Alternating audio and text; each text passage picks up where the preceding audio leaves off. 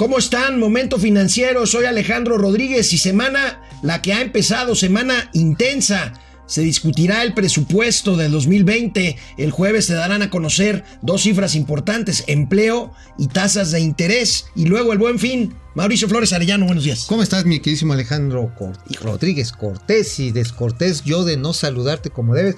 Porque además en el contexto internacional, híjoles, ¿qué les podemos contar? Esto se ha puesto calientito, calientito y ¿te gusta Evo Morales como asilado en México? Híjole, tiene implicaciones económicas. Las vamos a platicar. Hay que hacer esta pregunta al, nuestro público. ¿Qué te parece? Ok, vamos a. Esto es Momento Financiero. El espacio en el que todos podemos hablar. Balanza comercial. Inflación. Evaluación. Tasas de interés. Momento Financiero. El análisis económico más claro. Objetivo y divertido de Internet. Sin tanto choro. Sí. Y como les gusta. Peladito y a la boca. ¡Órale! ¡Vamos, réjete bien! Momento Financiero. Pues eh, que tengan ustedes, eh, que estén teniendo un buen lunes. Es un lunes intenso. Ayer domingo cae, cae Evo Morales, el presidente de Bolivia. ¿Y por qué tratamos este tema? Vamos a revisar posibles implicaciones económico-financieras que tenga este reacomodo en la geopolítica de América Latina. El mundo se sorprende ayer al escuchar a Evo Morales renunciar a la presidencia de Bolivia. Apenas, amigo, unos momentos antes, el presidente López Obrador había subido a Twitter un video en el que felicitaba al presidente Evo Morales por haber convocado nuevas elecciones. Vamos a ver, vamos a ver. Vamos a ver lo que dijo el presidente en Bacalar. Expresar mi eh, satisfacción por eh, lo que se decidió en Bolivia, lo que decidió el presidente Evo Morales el que se convoque elecciones para eh, evitar la confrontación y la violencia. Eso eh, es un triunfo de la democracia, porque siempre hay actitudes, hay afanes autoritarios, el querer resolver las cosas con la confrontación, con la violencia. Y bueno, dos horas después de este video, Bolas Perico que renuncia Evo Morales. Apenas acababa de hacer la convocatoria que se hicieran nuevas elecciones y tuvo que salir corriendo. De hecho, su casa fue saqueada. Hay varios videos. Y la casa de su hermana también. En la casa de su hermana. Digo, así como que buen, buen, buen gusto no tenía, ¿no? O sea, de, de no. Pero bueno, más allá de eso es que sí hay una furia social por el fraude, porque llama la atención económicamente no estaba mal Bolivia, ¿eh? O sea, traía tasas de crecimiento promedio arriba del 4%, 4.3%. El índice este GIN para medir la pobreza también. La desigualdad se había ido achicando, había un desempleo pues importante, pero no era nada preocupante, niveles de por ahí de entre el 3.8, 4.2% de la población económicamente activa, una economía basada mucho en hidrocarburos y en la minería. Y gas, mucho gas. Mucho gas. Bueno, nosotros como país de entrada, México tiene grandes importaciones de gas en la cuenca precisamente del Pacífico, donde no llegan muchos de los ductos de nuestro. Así es. Bueno, pues después de este video, el presidente subió más tarde, ya anochecito, un tuit, un tuit en el que afirmaba, afirmaba que, pues bueno, por lo pronto ya había dicho que qué bueno que el presidente Morales convocaba a elecciones, pero ya fuera del poder, Evo Morales, de hecho, ya en un avión eh, para tratar de salir de Bolivia, dijo que mañana, o sea, hoy, darían a conocer la postura del gobierno de México sobre, sobre el golpe, eh, el que algunos llaman golpe de Estado, otros no creemos que lo sea tanto. Bueno, los militares se manifestaron y eso fue determinante para que el presidente renunciara, pero no fue, digamos, una deposición violenta, amigo. Esto, esto habría que cuestionarlo. Lo que sí es que el presidente Evo Morales trató de mantenerse en el poder. A la de fuerza. Los ciudadanos dijeron, Nel Pastel, y eh, perdió el apoyo del ejército y entonces, y entonces renuncia. Oye, renuncia amigo, Evo Morales. Eso de Nel Pastel, amigo, te evidencia como de 60 años, ¿eh? Nel Este, Pastel, un poquito coronel, menos. Nel Pastel. Era, Nel Pastel era así una de esas frases que daba el Loco Valdés. si ustedes no conocen al Loco Valdés, métanse a YouTube. Pero bueno, la cuestión está en que efectivamente los bolivianos dijeron no. O sea, dijeron basta, dijeron no queremos que se imponga, porque acuérdate, hace dos años hubo una consulta uh -huh. y la mayoría de los bolivianos dijo no. Se vienen las elecciones y de repente hay una caída del sistema tipo Bartlett. Y lo levantan Sí, ese es el asunto. o sea, de hecho, hay quien dice el golpe de Estado, si lo hubiera, lo hubo después de otro golpe de Estado que fue cuando Evo violentó las cosas. Primero, desconociendo el resultado de un referéndum hace tres Dos- años. no, dos años. Dos años. Dos años. Y luego, eh, pues modificando ahí los resultados de una elección que claramente no le favorecía, por lo menos para evitar la segunda vuelta. Ahora, la pregunta es: ¿le dará asilo el gobierno de México a Evo Uf, Morales? bueno, la invitación ya está. Marcelo Ebrard ayer dijo que ya habían preparativos para recibir 20 personalidades. Yo me imagino gente del gabinete de, de Evo Morales. Ahora, el avión presidencial de Evo Morales, él sí tiene avión presidencial. Tenía. Bueno, todavía lo Bueno, está- digamos, está usando el avión. Sí. No le permitieron el uso del espacio aéreo ni de Chile, ni de Argentina, ni tampoco el ecuatoriano. ¿no? Que necesitas pasar por ahí para salir de Ajá, Ecuador. sí, Ecuador de- está totalmente eh, rodeado de Bueno, estos países. Bolivia ¿no? está. Este, digo, Bolivia. de hecho, Bolivia, Bolivia, Bolivia, no tiene salida al mar. No. Tiene un lago central. Sí, el lago Y Titicaca. decían algunos grupos de música folclórica por allá de los 70, digo, para evidenciar, que allá en el lago Tiquiticaca había tanta pobreza que los que podían comían titi y los demás, pues Ah, a ver e- qué ese, podían. fue, ese fue muy mal chiste. Pero muy eso, peor eso era- chiste. ¿sabes peor quién lo chiste. cantaba? ¿Quién? Lo cantaban un grupo musical ¿Quién, que los se llama- chachaleros? Los chachaleros. Los chalchaleros. Bueno, Pues digo, a mí este, no me eches la así dijo Ebrard hoy en la mañana. No fue el presidente de la República el que lo dijo. Lo dijo Marcelo Ebrard cuando le preguntaron claramente sobre la solicitud de asilo de, más bien, sobre el ofrecimiento que México hace de asilar políticamente a Evo Morales. Ahí bien. Respecto a la respuesta del ofrecimiento de asilo de México, bueno, todavía no la tenemos, pero en cuanto la tengamos, desde luego se las daríamos a conocer. Enseguida permitirían la entrada de Evo Morales a México. Sí, pues le estamos ofreciendo el asilo. Es una tradición mexicana que data desde la política exterior que se implementó especialmente a partir de la doctrina Estrada y después de los años 30 del siglo pasado. Y esa tradición de respeto y, y de compromiso con el derecho de asilo es uno de los timbres de orgullo de la política exterior de México y la vamos a mantener, contra viento y marea. Híjoles.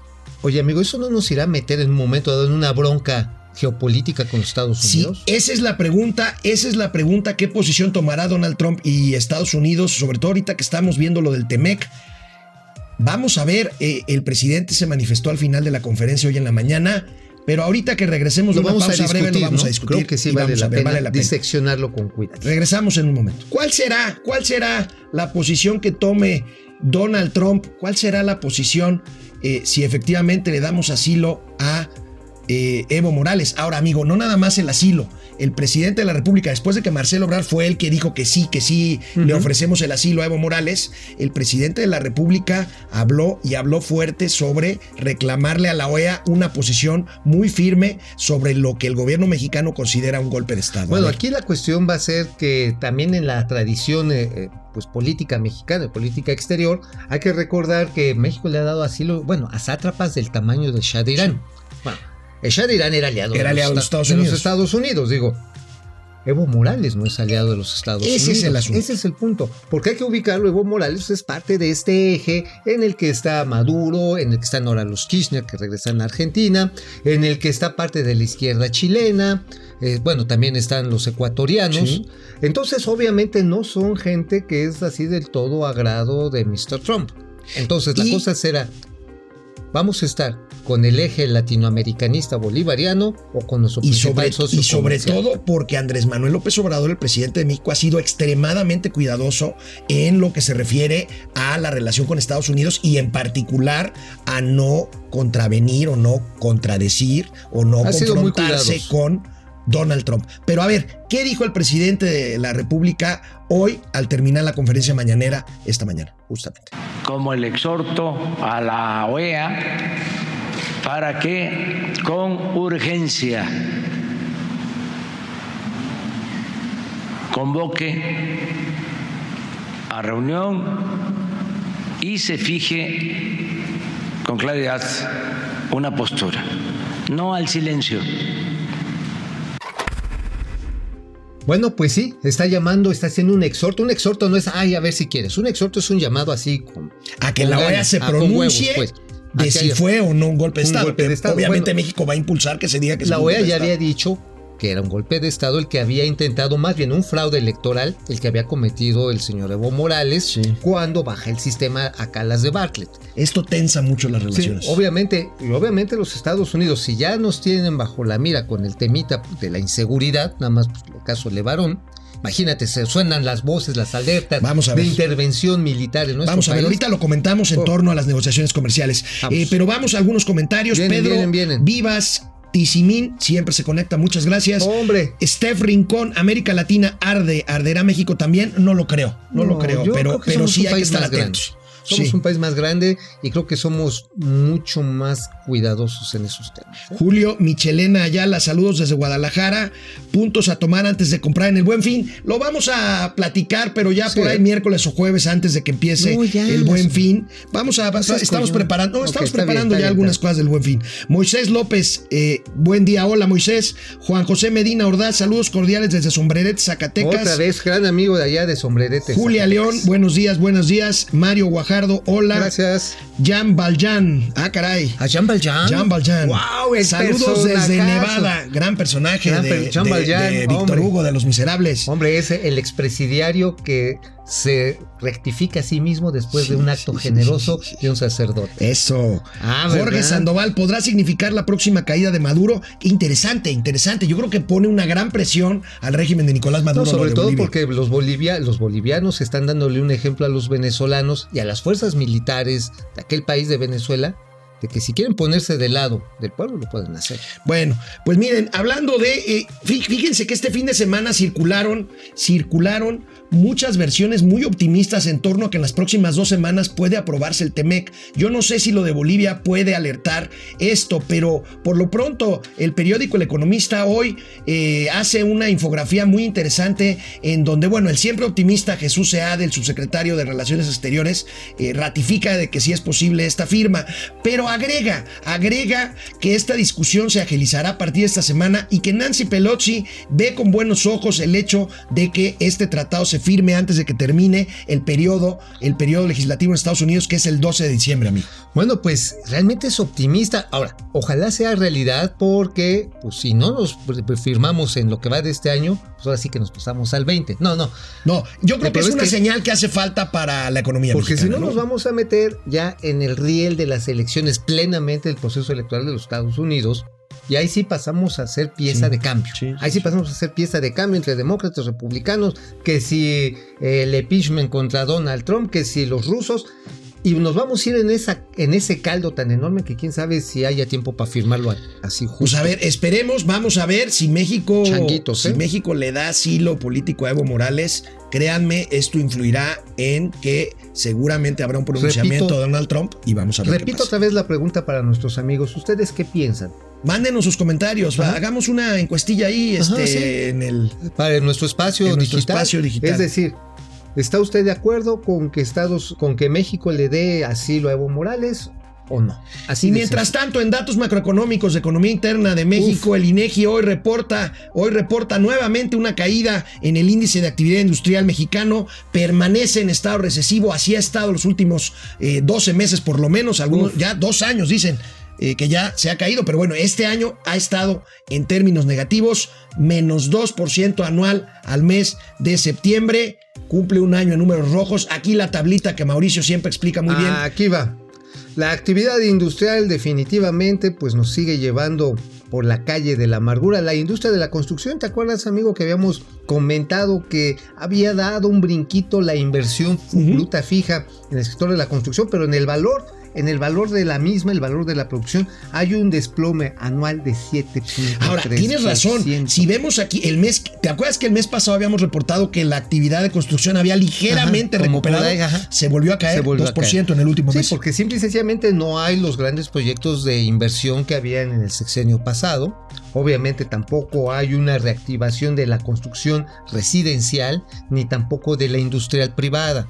¿Por qué? Porque la demanda se está achicando y obviamente también que los, eh, ¿cómo decirles? Los permisos de construcción, no más que los permisos, el marco legal para construir sobre todo en la Ciudad de México y en algunos estados, está prácticamente paralizado, lo cual ha detenido la inversión de manera notable. Así que, pues sí, lamentablemente vemos que uno de los ejes del crecimiento económico, amigo, está paralizado. Pues sí, ahí, Bueno, está, ahí libre, están los datos, los datos Perdón. del INEGI. Vamos con más comentarios, muchos conectados hoy. Muchas Saludos, gracias, Cris Ayala. Saludos desde la linda Toloyurk, o sea, Toluca. Ahora de To- Toloyork. Toloyork, Toloyork. Hay unas, Toloyork. unas tortas de la vaquita negra, ¿no? Pregunta, hablando de derrama económica, ¿qué se espera de este buen fin? A diferencia de los anteriores, no ha habido tanta publicidad ni difusión de ofertas. No, la 4T no le ha dado, No le ha tanto, dado juego. tanto juego a esto del buen fin. No, pero bueno, sacaron una aplicación, una app que después se las voy a platicar de Profeco para verificar buenas, buenas ofertas y buenos precios. ¿eh? Pero bueno, insistimos, estamos preparando algunas piezas para El Buen Fin. El buen fin. Por lo pronto, vamos a una pausa y regresamos. Bueno, amigo, pues esta semana no hay mucho margen de maniobra.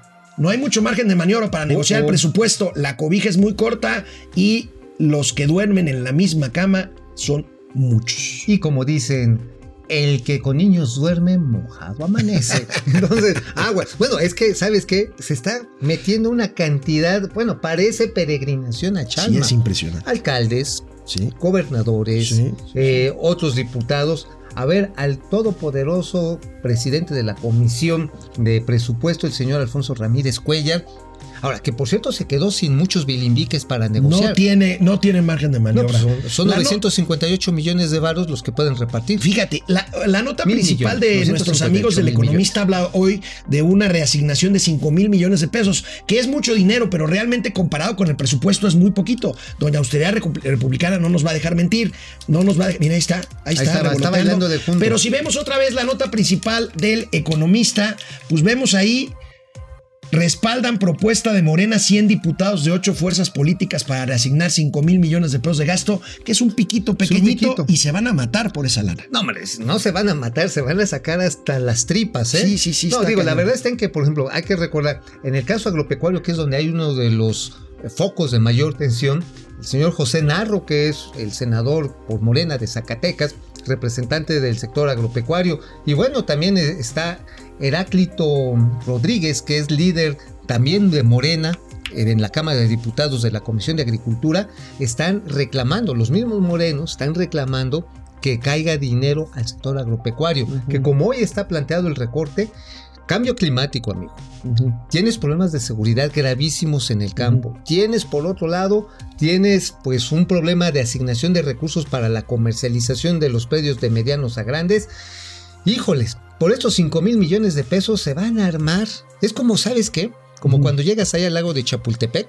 Así ahí sí te has ido, ¿no? A la de la Sí, segunda muchas sección. veces a comer mi algodón rosita y todo. Ah, ay, ay, ay, Rosita, qué, qué ternurita. Bueno, le avientas un pedazo de bolillo al agua y ¡fum! salen las truchas. Así, las- los, los- así. Estas pescadotes, estos así ojones. sí, horribles. sí, sí, sí, sí. ¿Te refieres a Mario Delgado? No, pues ese es otro, ese como que, como que no califica en la vertiente de pez.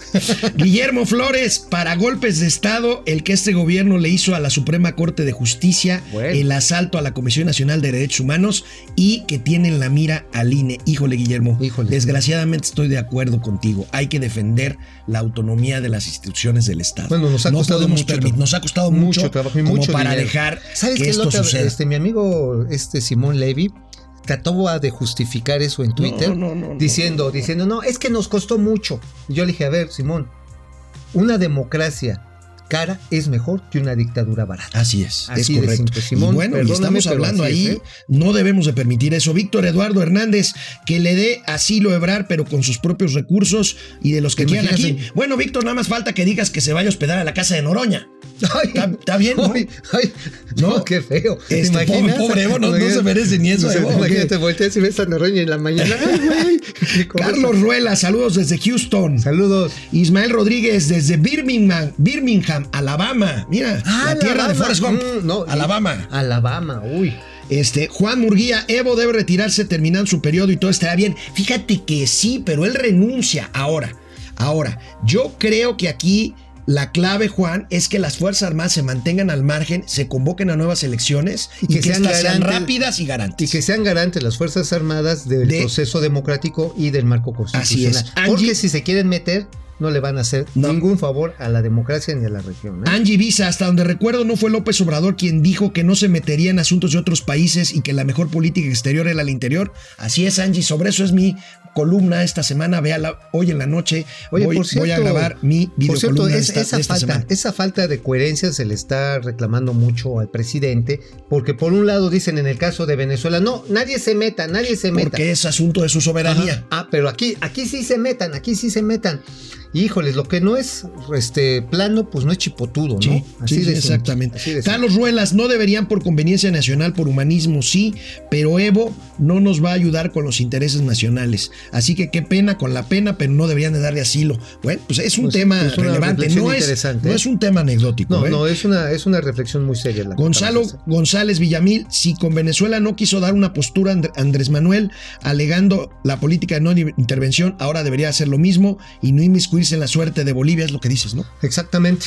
Pues sí, no es Este, coherente. Rubén Meneses, el Ejecutivo Federal está haciendo todos los honores al candín de la calle y oscuridad de su casa con inmigrantes, mandando apoyos económicos para programas sociales a otros países, cuando aquí estamos de la fregada. Bueno, la opiniones. complicada. Bueno, eh, complicado fin de semana en términos de hackers, en términos de estos sí, traviesos, duendes, decían mis antecesores. Ojalá los duendes de la duendes. tecla, aquí son duendes de los No, circuitos. son unos demonios de la tecla Bueno. porque se meten a robarse identidades y dinero. Fíjense que ayer desde Villahermosa salió un comunicado interno de Petróleos Mexicanos, sí, Pemex, en donde advierten de un ataque cibernético, en donde advierten de un ataque cibernético y exhortan, exhortan a los empleados de Pemex a que hoy lunes no prendieran en las mañanas, eh, en la mañana, perdón, no prendieran sus computadoras hasta no, eh, pues, dilucidar de qué se trataba esto. Esto no es un tema menor, no ha tenido mucho impacto en medios. Pemex hasta ahorita, pues no hemos sabido que salga a decir si esto ya se solucionó.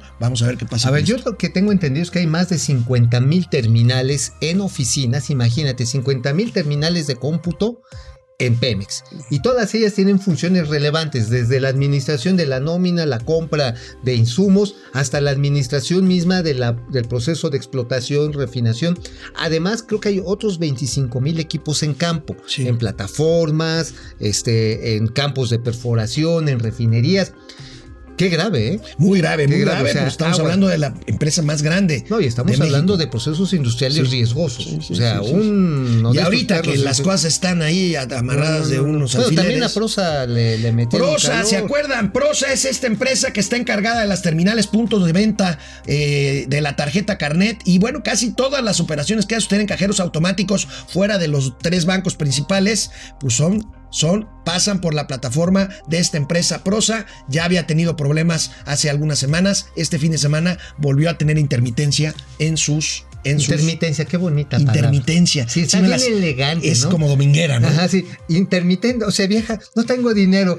¿Por qué? Porque tengo intermitencia salarial. No juegues, se cayó, lo hackearon. No, no, está mal eso, la verdad. Es bonita palabra, amigo. Está bien dominguera. de- déjame proyectar mi, está bien, mi tu, culto. fifi- tu fififes. Bueno, Tu fififes. está bien, vamos a ver, este, por lo pronto, Prosa asegura que ya se normalizaron todas las operaciones y que si hay fallas, pues estas son de otras plataformas. En fin, échense Que la ellos bolita. tienen otros datos. El caso está en que viene el CODI, amigo. Hay que revisar bien todas las Aguas, plataformas de seguridad porque viene el CODI y aquí sí necesitamos mucha transparencia y mucha seguridad. Oigan, ya no se los contamos aquí, pero mañana les voy a contar algunas nuevas interplanetarias e intergalácticas del Tren Maya, ¿eh? El tren Maya. Mañana hablamos de eso. Vámonos. Nos vemos mañana. Vamos, réjete bien. Momento financiero.